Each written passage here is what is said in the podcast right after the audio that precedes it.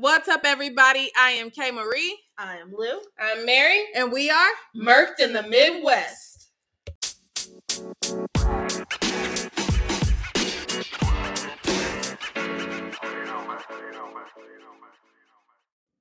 All right, so we are in our recap with Kay, Lou, and Mary. Gang, gang. Hey, y'all. And last week's episode, we talked about the Castro captives My God. and um, how they were able to escape and that they did survive and that they are all now doing things. That are in the line of helping people who Yep. have experienced some form of trauma in that way. Yep, getting the word out about missing persons and of that nature. It was the though um making I believe it was Michelle Knight every time she got pregnant, making her miscarry. He, um, he, listen, a special ha- place in hell is reserved for him.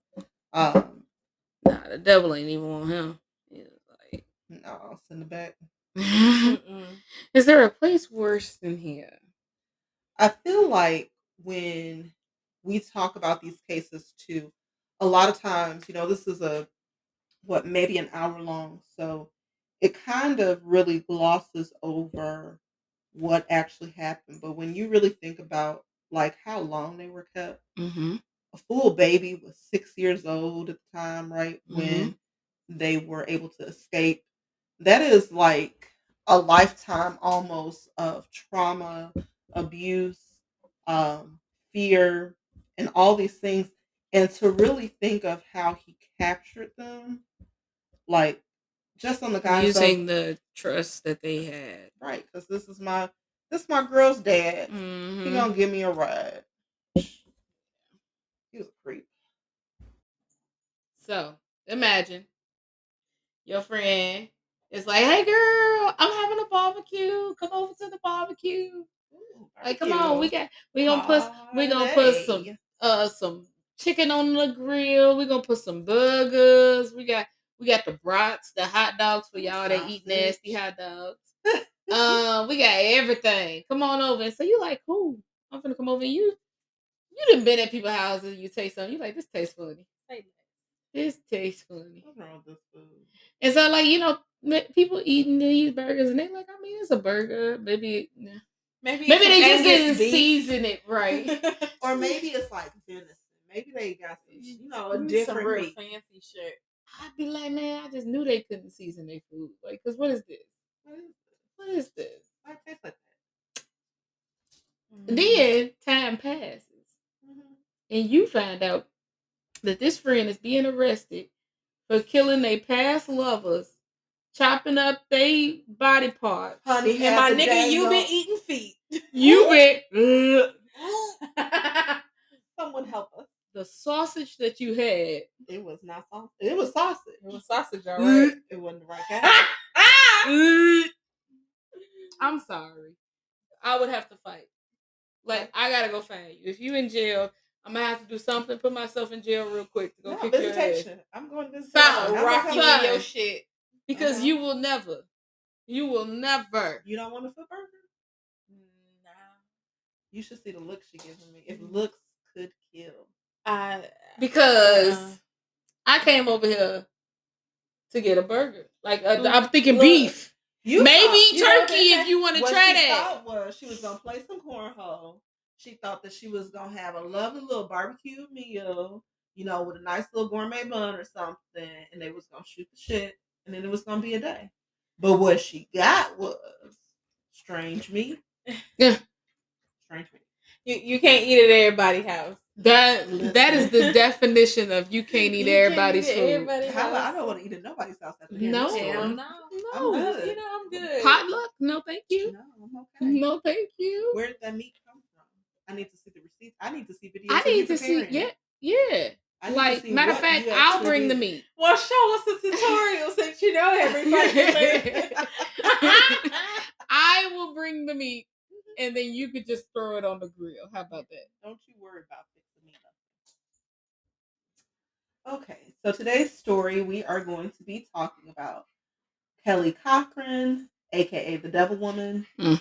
Jason Cochran, her husband, and victim, and Chris Regan, her lo- ex-lover and victim. Mm-hmm. Mm-hmm. So to begin, let's get the background on this crazy heifer. So, Kelly Cochran, if you're listening, we're talking about you. Crazy bitch. Great. Mhm. Okay, so Kelly was born um, on June 5th, 1982. Um, she was born and raised in Maryville, Indiana, um, off of Mississippi Street, um, in an area that was Maryville up until the 90s when it was incorporated into the city of Hobart.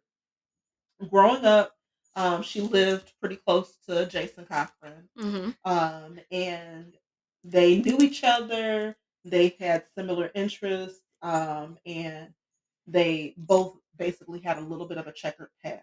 Mm. Um, so Checkered. yeah, it was That ain't that ain't how they describe it. That's a nice way of putting it. right. It is something. Okay, so in her past, um, it's not known exactly when she began getting into trouble. However, um, her troubles were vast. Um, she enjoyed using drugs, and those drugs were from anything as simple as alcohol and weed, all the way up to as heavy as heroin.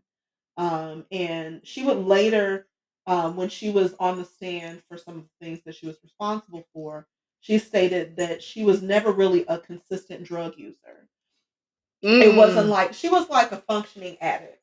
You know how there's some people out here in this world they can do coke, they can do uh crack, they can do whatever, and they still hold a job and they still function and they still you know manage their household, but they just Functioning druggies. druggy. It's the same thing as like you know they say functioning alcoholics, Mhm. um, stuff like that. So no, completely understand. Yep. She said that she would only do heroin a few times a year and that she um when she did it, it didn't last but for a couple of months for her and then she would go back to not doing any drugs. Mm. Um, but she also would pop pills.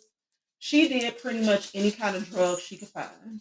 That was her her MO. Okay. Um, and when she stated how she used heroin, I did not.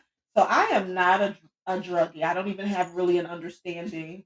Besides seeing people who are addicts, like, oh my god, I don't want to be like that. But like, yeah, I'm gonna smoke weed before, a lot. But however, when it goes to other harder drugs, this girl said that she would snort heroin. Did y'all know you could do that? Yeah. Yeah. I'm just- Okay.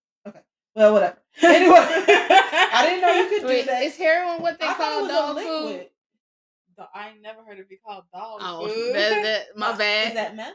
Meth? no, like Hold on. Wait, why we over here giving tutorials. No, on how to no, be a no. No, it's just for people like me who's like, I don't even get it. Because I honestly thought that heroin was something that you injected, so I would assume it's liquid. Yeah, street how do you name. snort it. Street name for heroin is uh, one of them is dog food. Dog food. Why would they call it dog food? Probably look like kibbles. So yeah, heroin in the purest form is actually a white powder. Okay. And so normally when you see people like shoot it up and stuff like that, it's because they've cooked it down. Okay. And then that's how they get into a liquid so they can inject it. Yes. But anyway, this girl was over here snorting heroin, injecting heroin, however she could get it. She was like, Yeah, this is my extracurricular activity. Fuck baseball. Let me have some heroin. Okay. Um, now, what I will say from watching her and her interactions with people, um, from her statements and things like that, we do have to accept that she is a bit of a liar. Like she lies all the time. What- what's what's her sign? She was born when? She was born June? June, June 5th. Oh, she's a Gemini. Oh, they lie a lot. I don't know. I They don't have know like 47 personalities. So Oh, you know what? No, I think they just have two sides to them, and it depends on how you treat, treat them. them. What side you That get. is true. That is Mhm. true. I have an Don't ex that's a speak- Gemini. Like about to you- say, don't speak too bad on Gemini. No, they, I don't my have a son problem is a with them. Gemini. But yes, some of them they do have very flippant personalities. Yeah. So Some you- of my good friends are actually Gemini. My sister's a Gemini too. Mhm. They are like they are good souls. They are like the kindest people. my ex ever bae, meet. he be listening to our podcast. He Oh, a hey, Gemini. ex-bae. Hey, Gang, ex bae. How you doing?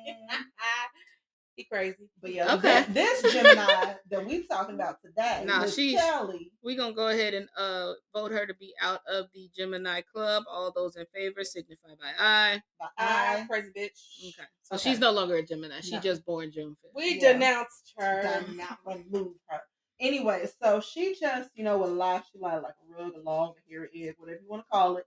And I mean, about anything. It went from um, how often she would um, berate her husband to how often she um, was with her multiple um, people. Her, what do you call those? What did Jada call them? Uh entanglements. Her multiple entanglements how many times she was with them from the stories that she told her mom because she would write her mom like long letters about her life and stuff Mm-mm. and she would just lie about everything she would lie to her mom she would lie to anybody who would listen um but she basically was growing up she lived in this rural part of hobart um well it was maryville turned into hobart and so her house was on one side and on the other side they had like an empty lot um, where they raised animals and um, when she did this, this is kind of where I'm getting she got that hard work ethic because even though this girl was a drug addict, lying heifer, she worked. One thing that could not be said about her was that she didn't work.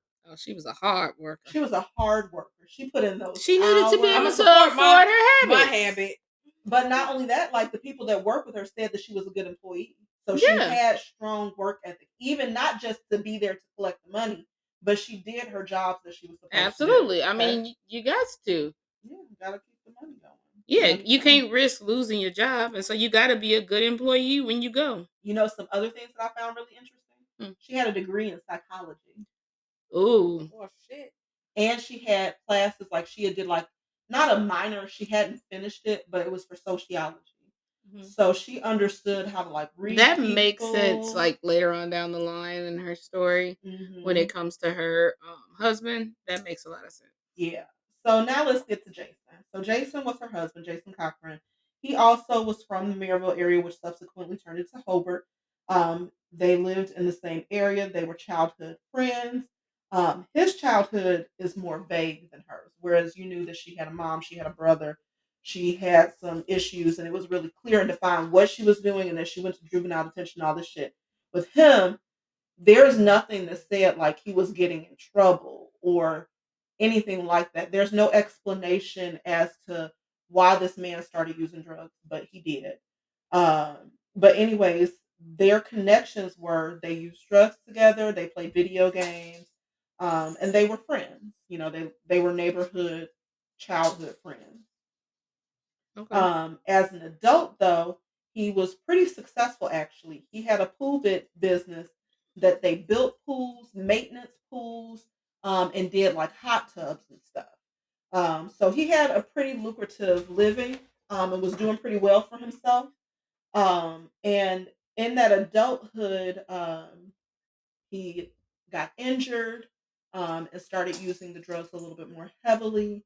And Does it say how um how he got injured exactly? it doesn't, but the way that Kelly alluded to when she was talking was it was from work, like from him working hard. He had a bulging disc and sciatic pain. So Hmm. I'm assuming maybe that part of what she was saying was true and that he hurt himself in that way. Um, but basically, what happened at um in their 20s, they got married. Um, and both of their families were like kind of excited for it because they thought that them two getting together would kind of help them wean away from Like those even them out? Mhm, stop those bad habits, uh, maybe get them to straighten up, get on the right track. And for a while, it seemed like that.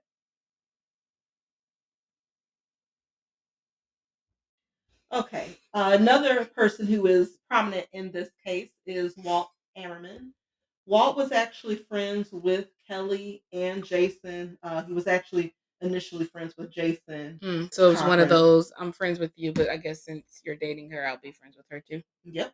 Okay. um, he spoke nothing but highly of Jason. He said how um, they enjoyed uh, playing video games together online and how they had interacted. He talked very highly about the business that Jason had started, Mhm. um, which was the pool company, and how he was pretty successful at it. He did say that there were dark sides um, that he saw brought out once he was with Kelly. When he was with Kelly, it was almost like he took more of a back seat in his life. He allowed his wife to kind of control some things. Mm. Um, and he Some said, people ain't gonna like hearing that. Listen, The woman control thing. And it wasn't really that it bothered him. He just said it was something that he noticed. But he said his wife, however, when she met Kelly, she never liked her. Oh, that woman's intuition. No shit, now. She said, now get this, when, which we'll get to, and maybe I'm spoiling a little bit. Spoiler alert! Spoiler Spoiler. alert. Spoiler alert. When Jason had a, I'm hyphenating here, had a overdose, his wife's first words out of her mouth was, Kelly killed him. Oh, Hey, hey, yo. she sound like me. Whenever I hear something, I'll be like, mm. Mm. You know she did it. She did. She did that. That bitch is guilty. Guilty. Put her in jail. so she never trusted her. She did not like her. Um, there was just something that was about that. What's the wife's name? Now I don't. He never said what his wife's name is. I'm sure Okay. we can look it up. But he is out there. He seemed like a lovely gentleman. Um, his name was Walt Ammerman. Here, right in this good old local area, stand up guy. But he was definitely involved in interacting with both of them. So he was someone who, when they were in this area, because they lived in Hobart for um, a while after they were married and had their business and stuff together, he was involved with them both almost on a daily basis, from interacting with them socially, like in public, and also from the video games, phone calls, stuff like that, just being friends. hmm and if y'all not familiar with the uh Hobart area, Hobart is very small. It ain't Mhm. like it's it's like it's a small city, little town, town. but Well, it's it is a city. It's technically a city. They have a mayor, right. But it does give you a small It, town. it give you small town vibes because like literally you can just like sneeze and be right through it. But everybody and their mama knows somebody that knows somebody that knows somebody. That's how mm-hmm. small it is. And it's a nice place. Just giving you some background since we are a Midwest podcast. Gang gang. Um, Hobart is actually a really nice city. Mhm. Um, it has a really cute downtown area Mhm. where you can go. You know, you can do other things besides get murdered. Shout out to El Capitan. Uh huh. Mhm. and also, if you want to have you a little coffee, go to Sip House and enjoy your little coffee. Mhm. You can go walk around Lake George. You can go fish in Lake George. You can ride the pedal bikes in Lake George. You can actually, in the summertime, they have a really fun festival that happens, Mhm. and you can watch uh, movies at nighttime once the sun goes down. You can have some tacos. You can have some street corn, all that stuff. They have art. They have all different kinds of music. Like there's lots of things that happen in Hobart. It's a really nice, Diverse. city, diverse city. Yes, it is. Mhm. Um, however, there are people like this is a girl who's running around, so just watch out for them. People that might get you, who make Mm. pacts with their husbands about killing folks. Crazy. Mhm. Look cuckoo. So that is Walt in a nutshell. He was really just a good friend of the family, um, and even when there were things that were strange, he never did really separate from his friend, which is really cool. Because sometimes people be like, "Nah, I ain't feeling her, so now I'm not gonna talk to you." So he did stick with his friend, even though his friend had a crazy wife, and his friend did some crazy stuff too. That's my friend, and I'ma stick beside him. Okay. All right, so we have Christopher Regan. Uh, he was age 53. Um, he was a hardworking individual. He managed to establish um, a life for himself. He was employed at a factory in Iron River, Michigan. Um, so his job involved like manufacturing components for naval ships and stuff like that. That's actually pretty cool. That's a cool job. Yeah, absolutely. hmm Thank Um, you for supporting our U.S. Uh, military services, sir. We appreciate all the work that you did. Exactly. And so he did actually have a loving relationship with his partner, uh, Terry O'Donnell. Um, and that was until he met Kelly Cochran through work. Um, Terry was a former um, friend, girlfriend, and like again current girlfriend, but then ex of Mhm. On again, off again. on again, off again. Um, so basically, they were both from that Upper Peninsula area of Michigan. They um, lived in this area called Iron. um, Iron.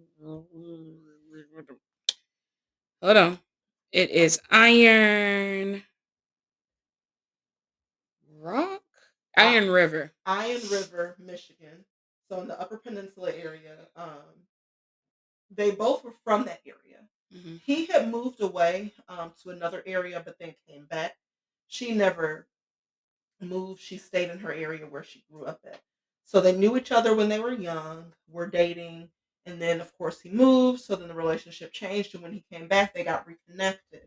Um, and she spoke about how much fun, how kind he was, very a, a very generous uh, man, very loving, and how he made her feel, which of course is when we know how that can be. When someone is in your corner, it makes you feel amazing. Like you can't even stop saying enough of the good stuff about them because really at the end of the day, it's not like you want a million things. You want someone who is a partner who Mhm. is interested in the things that you're interested in and Mm-hmm. um, someone who really is like emotionally connected to you. Yeah, So he Makes you her feel like you're a priority. yeah, he made her feel all of that stuff. So that was like her boo.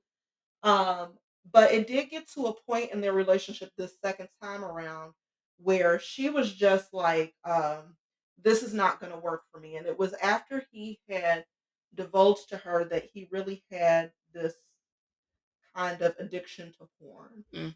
Um, now, I mean, to each his own. Everybody has their limits of the things that they can and cannot take. And for her, it was just she just thought it was it was not for her. Yeah. Mhm. And so with that, she didn't completely remove herself from him. They still remained friends. But it was just like I can't be Be- with you in that romantic aspect. Mhm. Um, so they still talked every day. They text message. They let each other know like what they were doing, where they were going, what was expected. And Chris had um, some really exciting things happening. So he had um, like hurt himself, hurt, his knee, and it Mhm. was becoming harder for him to do that work that you were talking about. That um, what was it? The The uh the shipyard work. manufacturing components, yeah. Mhm. And so he had actually gotten an offer to do an office job, but it was in North Carolina. So he was super excited about it. He asked Terry to help him like pack up and move and or pack up his things, like, you know, his stuff from his apartment. Um, and she was like, Of course, I, I'll help you or whatever. And literally the only thing that he was waiting on was he had to get like this physical to clear him to be able to go. That's all that the job required. Like Okay. he had the job but had to get the physical. So that was like the last that she had heard from him. Oh, but you know what? Okay, so sidebar, there are so many things that kind of cover this story. And I really enjoyed the docu series they had, and Terry was on it, giving her Mm. perspective of him. And she actually knew Kelly Oh wow. and she was just talking about how things progressed and happened. So we can get to that later. But she was really interesting to watch. Okay, so yeah, so basically Kelly and Christopher they did develop a sexual relationship. Um, and they kept it a secret from both of their partners, and that was until October 14th, 2014. Um, it was on this day that Christopher decided he wanted to stay with Terry and Mhm. end his affair. Um, and so we can imagine that Kelly didn't take this news the best. Well, you know what she said. Kelly said Kelly's rendition, because I told y'all she lied a lot. Her rendition of the facts and things that happened. She said that he did not call it off with her, that he was moving to North Carolina Mm, and that he asked her to come with him and that Terry was basically no longer in the picture. Now, what Terry says is, is that she was no longer dating him, but she was fully in the picture because they talked every day, which phone records backed up. And also, let's say the phone records did show that he didn't have no conversations with Kelly's old crazy ass. But okay, Kelly, you got it, girl. He was taking you with him. Okay. Mhm. Yep. and so the there was a point so Kelly got upset. Mhm. Mm-hmm. And um, she decided that it was time to tell her husband, and um, she's going to tell him about the affair, and they had, you know, and act upon their little pact that they had. Y'all, do you want to hear the craziest shit I've ever heard? Now, when we all get like, I mean, I've never been married. I've dated, but I know a lot of people that's been married, and they may make agreements about who gonna do the laundry, who gonna cook. Yeah. You know, who's gonna be responsible for this? Who? Mm-hmm. What are we gonna decide to do with our children? How are we? Where are we gonna live? They are we going 50-50 or not? Right. Those are the kind of pacts that most people do. Right. Right. Well, according to Kelly and her marriage, what got them going on their honeymoon mm. was if you ever have an affair, well, then I get to kill your lover. If anybody I would kill your willing, motherfucking ass for cheating on me. First of all, no, no, no, no, no. If anybody agrees to going into to committing infidelity with them, then this pact was that they can kill them. Yeah. See, that's the type of shit motherfuckers should not want to be wrapped up in. But the thing is, is like if we really believe her rendition of events, which she be lying, she be lying. Mm-hmm. But I mean, maybe he was crazy because he was doing heroin with her. He yeah, was, and that was reported by friends and everything, right? But if that was what it was, then they both was crazy. They both were full blown fucking insane. Oh yeah, they they took that whole I ain't got no exes to another level. You know how people like anybody that I dated before twenty one, they don't count. That was just a test, uh, a yeah. trial, and all mm-hmm. that. They was like, no, literally anybody I dated before you, during you, does not exist. They're dead. They dead. They're, They're dead, dead, to me. They're dead to everybody because we don't kill them. right. What the hell? And so the next day, um, Christopher, he has planned to spend the night with Cochran. Mm-hmm. Of course, unaware that he that she, she is. Him, y'all. She yeah. Of course, unaware that she had this conversation with her husband about him. Um, she invited him over, and they did have sex. Uh, and while they were having sex, um, her husband shot him in the head. Mm-mm. And so the gunshot was heard by neighbors. So, I mean, I guess just to get into it, since we just went there. Mm. So, what happened was is she literally lured him over with the enticement of sex, mm-hmm. and Terry, um, who was the ex girlfriend but still very close friend mm-hmm. to Chris, um, she had said that the reason she had broke up with him was because he had this like unnatural addiction to porn. I mean, he had shared it with her, okay. but she said for her it was too much. Yeah. And she was like, she just it was it wasn't right for her. So she didn't even know about the affair. So she, she ended it with She knew that Kelly was around. She didn't know they were having that affair. Okay. um, but the reason why she ended it was because of the, the porn. porn. addiction. Mm-hmm. Okay. And so after she broke up with him, then Kelly fills in this slot and is basically feeding all those desires that he has. Because Kelly mm. don't give a shit about nothing besides no. drugs. And, and, she's, yeah, of course, the whole psychology part plays into it mm-hmm. of, oh, I'll be this mm-hmm. person that he needs me to be. Probably yeah. thinking like, oh, there's a way for me to get him to the point where I can manipulate him, blah, blah, blah, blah. And honestly, if you really look at Kelly, most of her relationships were manipulation. They were some form of manipulation from her husband to Chris to these other lovers that we'll get into. But she lures him over to the house. Um, and as you said, they were literally in the thralls of being passionate. And her husband shoots him in the back of the head so that means she is looking at him mm. as he is doing this, according to Unless, her. This is according to oh, her. so she was looking at him. She states she was looking at him. This is according to her. This is what she stated. But my thing, so which we will get into because she does lie a lot. This was never said by him. Jason never admitted to any crime. There was nothing that was um, defined or put into play that showed he did anything. Mm. These could be just things that she said. So now let's get into the murder and what actually happened. Crazy stuff. Because how did she get this nickname of the Devil Woman? Well, let us tell you. First, it begins with in the month of October of 2014, Chris Regan is missing. Mm. And how do we know this? We know this because Terry O'Donnell, his on again, off again girlfriend and long term friend, is looking for him because he had made plans with her to help him pack up his apartment Mm. so he could make this move to North Carolina. Well, when she comes by, because they had made a date and a time arrangement, Mm. he's nowhere to be found. Well, she initially felt like this is weird and strange and off because he's just not that type of person. If he makes a plan with her, he sticks by it. He wouldn't just call her over there. He ain't like some of these dudes who call you over there and then they just off and out, you know, through Hey, the world. boo, what you doing? Right. and then they want to act like they don't know you had damn plan. Not bad.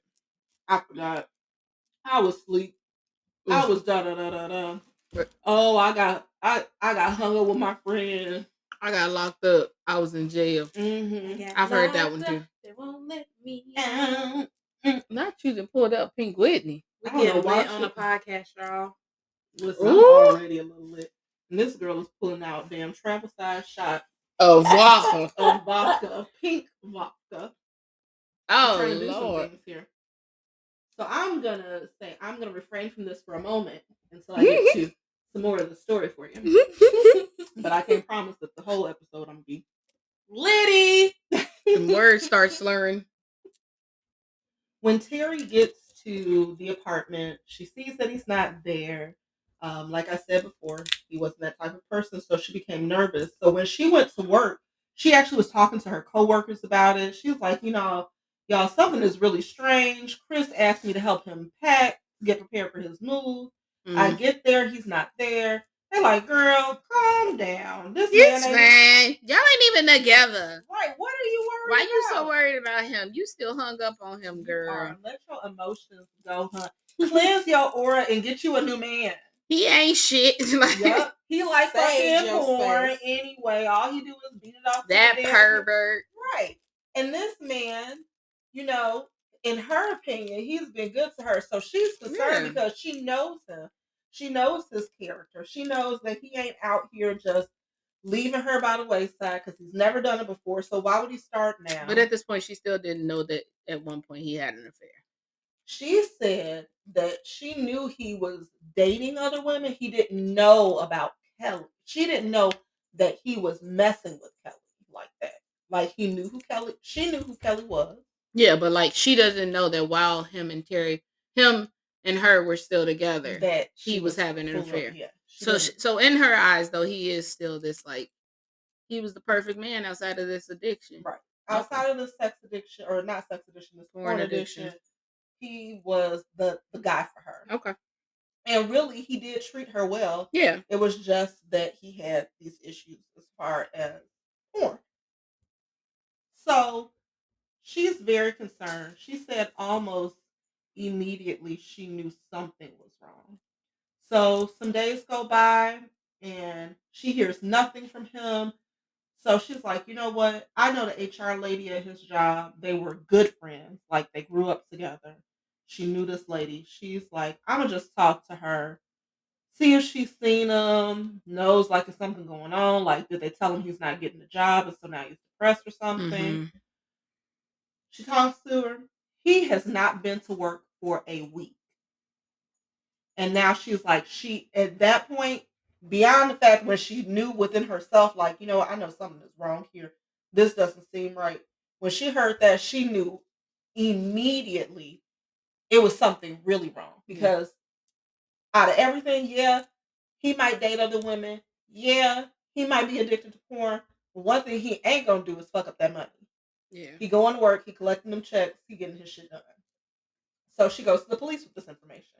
She's like, look, this is my ex-man. He asked me to help him pack and move. I know this sounds like it's not a big deal. He hasn't shown up to work in a week. I haven't received a phone call from him. We literally Like, talk something every is day clearly wrong. and something is really wrong.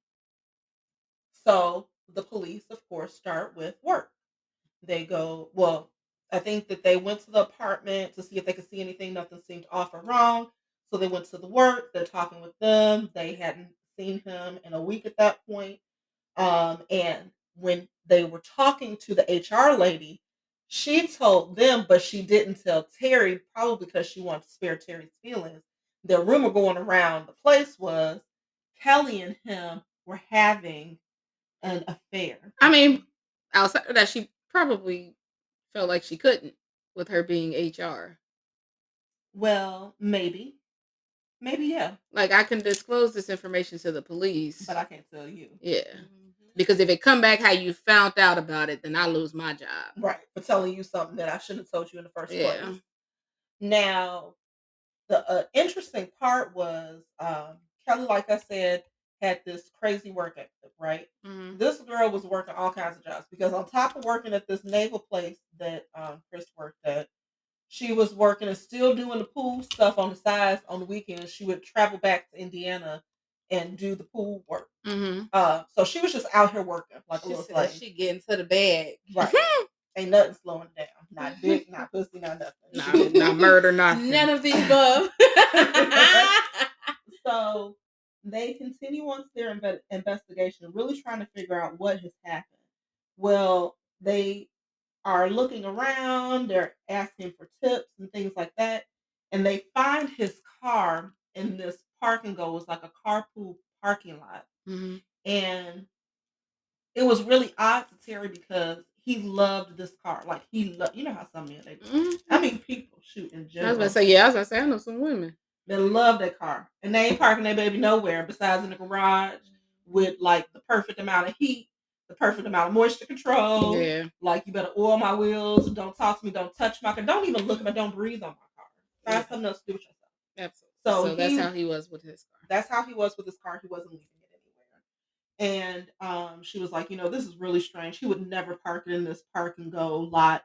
And when she um, had seen, because Terry had actually seen the car too, and um, when she got there, she saw on the desk or on the dash a post-it note, and she was like, it looks like it has uh, directions on it. Like Terry is out here Playing inspe- the, detective. She doing the work. Pink Panther in it. She doing the work. She said, I got all the clues. But she sees this posted. She's talking to the detect or to the um police officer. Her name is Laura. And she's giving this information to Laura. And Laura's like, Well, it sounds like directions. She's like, it doesn't say where it's directions to. Well, Laura pops that information in. Guess where the directions was to? Uh, mm, Who can anybody guess? Kelly Cochran. Kelly Cocker's house. Directions right to Kelly's house. Right into her so I'm sorry. Excuse me. So, anyways, now the detectives have something, and they have more than just the hearsay of people and coworkers. They have direct evidence that is linking that, honey, you, he been around you somewhere. So now police are on Kelly's trails. They go to her home. They talk to her about Chris, and they're like, "Hey, you know what? Remember your coworker, that one that you fell on the stick? Mm. Um, we have been having trouble finding him. Have you seen or talked to him or heard from him? Oh no! Of Who? course not. Who, Chris? Who? What? What? I don't know. I don't know. ma'am, like ma'am, that. ma'am, Oh, oh, you want me to stop lying? ma'am. Oh, well, I don't know. Mm-mm. Have you seen this man? Uh, no, no, I have not. I, I do not recall. I do not recall. Sorry to that man. so anyway, they ask, but they get nowhere because she is lying and being evasive, and they have nothing really to hold her with besides directions that were on his dash. And we already didn't confirm y'all was having sex, so that could have just been him. Mm-hmm. You know, Having like that's not evidence that she committed murder. right. It's not even evidence that he's dead. Really, Yeah, it's just evidence that we that, don't know where that he they've been that they've been looking. They've been looking. They've been. They've been- They've been bumping boots. Knocking boots. Somebody rocking, knocking. okay. So now they are like, what do we do? We have to investigate and see what is going on with this man. Where is he? Why would he just up and leave? He has strong ties to the community. He has two children. They don't know what a daddy is. Girlfriend don't know what a daddy is. Sister girl online is saying she don't know where yet. So they continue to investigate. And as this investigation continues, it actually goes cold. It goes cold because they have no idea what has happened to him. It almost just seems as though he's disappeared. Okay. He's just he vanished in the thin air. He just poof gone, whole person gone, picked up by aliens maybe. So as time Could and happen. everything goes on, you know they have their daily functions and activities. They have barbecues at their home. Mm. They have all different kinds of things, right? Mhm. Yeah, they're that they're the it couple. The it couple. It girl. It girl. Well, it becomes really strange and strange, right? Kelly and her husband had been in the Upper Peninsula now for a little while. They had become rooted in the community. People knew who they were. Mm-hmm. They were they had friends with their neighbors and stuff. And then kind of like all of a sudden, they're like, we have to go now. And it just so happened to correlate with when police had a small little bit of a link that connected them and the disappearance of Chris. Mm. Now all of a sudden, we got to make this hasty dash and move. We gotta move. They didn't even pack up their house, y'all. They didn't pack up shit. They put only the things that they could fit in the truck that they took with them, and they skidooed right the fuck up out. Blue Mm. Skidoo. We We can can too. So it's like this is real suspicious. We might be on to something that's actually accurate here. We might be doing our job. no, they was doing. They was getting. They was getting there, right? So They always too late though. it is too late. The poll. The poll. So, anyways, Kelly and her husband go back to Hobart, where they knew, you know, their families and everything lived in this community.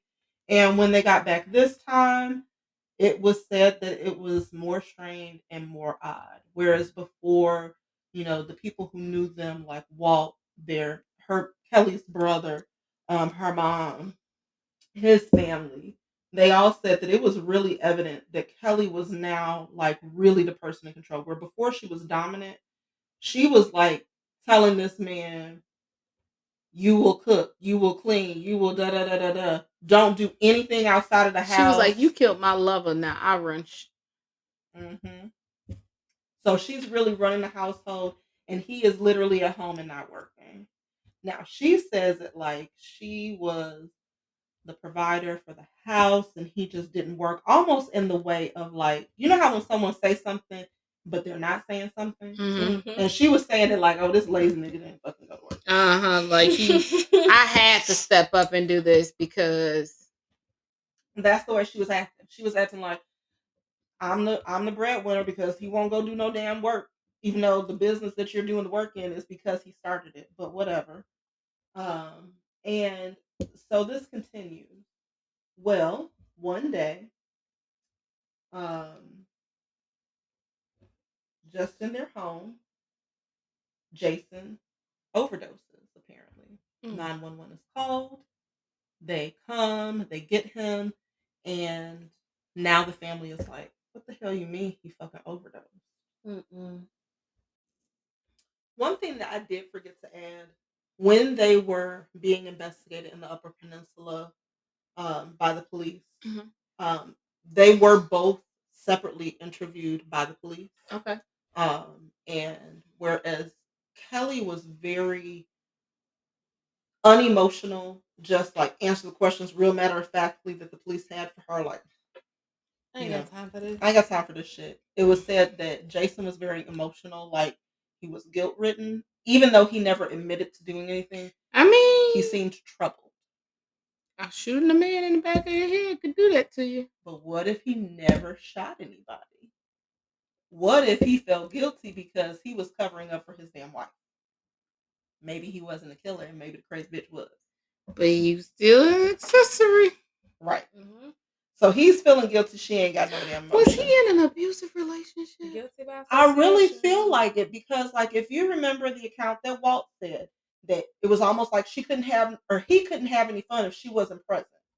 When she came into the house, he had to run and get off the dang on computer. What a loser ass bitch.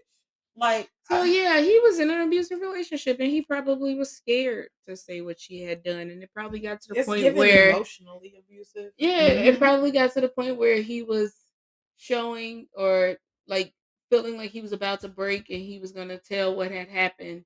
And that's when he overdosed. Mhm. Yeah.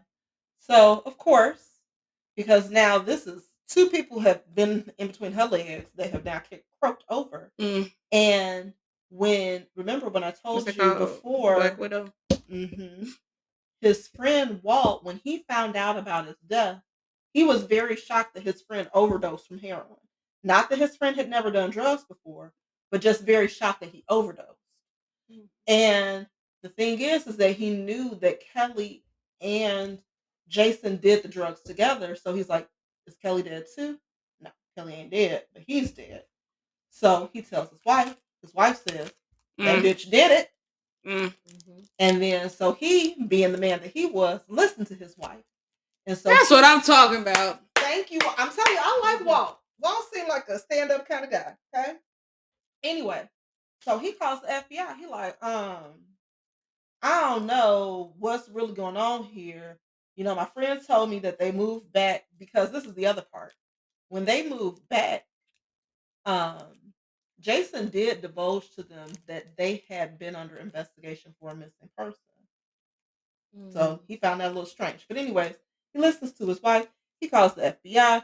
Like, you know what? Um, I have some friends that moved back from the Upper Peninsula, and um, one of them just overdosed. And he's tell he told them who his friends were, and the FBI goes because they had already been investigating this with Laura from the Upper Peninsula Mhm. in that Iron River community, and they go, it was Jason, it? Because everybody knows Kelly. Wow. Everybody know Kelly crazy, y'all. Kelly is on that she shit. on that shit again. Man. so now this opens up a whole wormhole. Before anything is done to the body, they don't even have to exhume it. They do an autopsy on Jason. Guess what they find about Jason? Y'all What? think he actually died from overdose? Heck no. No. He actually died from asphyxiation. He did have a very high amount of heroin in his body, but he was asphy- asphyxiated. Mm. Can we guess who did it? I am going to guess Miss Kelly. Yes. Kelly, you are the winner. Come on down. You win? Life in prison. Yes. Literally. Literally. So once they figure out that he actually did not um, overdose, they have a case now because he died from asphyxiation. They have a case, so they arrest her. So not for the missing person because he's still missing. Chris Mhm. is still in the Upper Peninsula considered missing, Mhm. and they arrest her for the death of her husband. So I have here that so basically, like you said, the EMTs had declared it was an overdose, all that good stuff. They said that Kelly was act um was acting uh she had like exhibited like disruptive behavior as they were trying to resuscitate him. Mhm. Um and so, you know, once it came out that they suffocated him, she actually did hold a memorial service for him. Girl, keep your fucking mouth. and she she did all of the online posting of this is an incredibly difficult situation to cope with did she do a GoFundMe? um, i don't know she began selling all her belongings Oh, I bet she did. And without notifying her relatives she fled from indiana and that was on april 26th Of course she did. and so it was after that they ruled jason's cause of death as asphyxiation that she became a fugitive Mhm. and that's when they pressed all the charges against her you Mhm. know um, including murder uh, home invasion concealing the death of an individual lying to a police officer she lied um, all of that it's it, it's funny though because like despite being a fugitive she stayed in contact with the investigators through text messages Because Oh hell. this girl, I'm telling y'all, she was a whole different level. but i already know what y'all gonna say after I say this next part. Okay, go ahead. She in her messages, she was like falsely claiming to be hiding on the West Coast, you know, hoping to mislead the police. But of course, they they easily traced her phone's track. Because it's a cell phone, you moron. to the fucking nearest tower, jackass. Oh my god. Oh, I'm on the. I'm in Indonesia. they found they they tra- Over in India. Next tower over they traced her location to Wingo, Kentucky. And it was on April 29th that she was um, arrested. Stupid ass. Mm-mm-mm. Girl, baby, bye. Somebody. I'm glad they came and got her. So yeah, after um she was arrested, can y'all believe what she did? Guess what she did? What she do? Uh, let me see. She probably was like, you know what? I'm a come clean, y'all. I'm not a bad person. I am a battered woman. This is the Me Too movement. Include me. Mm, Me. Me mm, too. me too. Me too. You are spot on. Um, she disclosed the whereabouts of Regan's remains. Mm-hmm. So that's Christopher. She told them where his remains were, and she provided information about the murder weapon to the authorities. Hmm. Um. So yeah, That that that that's that's what she did. She And she, of course, had to add, Jason made me do all of it. I didn't want to do none of it. He actually murdered him. It wasn't me, officer. Believe me, I'm a good person. so yeah she blamed everything on Jason. Stated that he made her do it. Um, you know, played the battered wife, all that good stuff. Um, and she actually during court stated that um she had contemplated killing Jason instead of Regan because he had on he had taken the only good thing from her Which makes no sense, people. at all because if you were contemplating this while Regan was still alive then that means he hadn't taken anything from you yet Mm-hmm. And, and then you also admitting- saying that I contemplated killing Jason instead of Mhm. Creasing, which is implying that you did kill Christopher. Correct. And it's just like Girl. I don't know if it's the drugs or if she's just really a bad liar. I don't know. Or a combination of both. Of both. Um Yeah. so basically it came out later that um when they were doing the uh, ID documentary and everything on it, um, that some neighbors said they believe they were actually served human remains, uh, possibly Regan's at a barbecue. Um, they one person was interviewed and said that they described eating a strange tasting burger without realizing at the time it could have been human. Uh, Now, this actually is substantiated by actual testimony of Kelly um, in the way of she tries to again pin this on the now Mhm. deceased husband that she killed. When the investigate or when the prosecutor asked her about a conversation she had with her brother, she says the prosecutor asked her if she remembered speaking with her brother and saying that she fed Chris's remains to the pigs that they had. And she says she didn't do it. Jason did it. Mhm. And then when asked, was this true or was she like was she lying then or is she lying now? because she said that no one fed any of Chris's remains to anything. And so no one, no body, no pigs, no nothing. She is like, Well, I was lying then. So it's really hard To know what's the really truth. But it kind of makes me feel like if the neighbors ate some strange meat and they they remember it, they all have this memory of eating something that was odd. and she uh, she did admit to shooting him and dismembering him. she dismembered him. She did admit to that. when they looked for his remains, all they found was his skull. They never did find the rest of his body. What happens? The bodies don't disappear into thin air. Now they do degrade over time, but we're only talking a two year period. It's not going to decay that quickly where there's nothing left besides the skull. Mm-hmm. Because bones usually do last. So what happened to his body? It is quite possible that this crazy psycho fed him to the neighbors. Yeah. Um, just some more information about her. So she was sentenced, if you guys can't figure that out yet. Yeah. Um, to life in prison. Um, but while she was in jail, she spent her time turning glasses into shanks Mm, fantastic. That's a great prison activity, y'all. and was threatening to commit side as well as bodily harm to anyone who came near her. okay. Um, Just an all around stand up woman. Great. So what is she doing now? Like she was making shivs for a while. Is she still alive in prison or is she just I mean she's not dead yet, right? no, she's still alive. Yeah. Oh, Um. And so Terry O'Donnell spoke um, about it, and she says that she was terrified of Cochran. She said the first time I saw her was in the courthouse. I just remember her staring at me and grinning. I took a deep breath and thought she was the scariest person I've ever seen. I was afraid. I couldn't look at her for the rest of the time I was there testifying.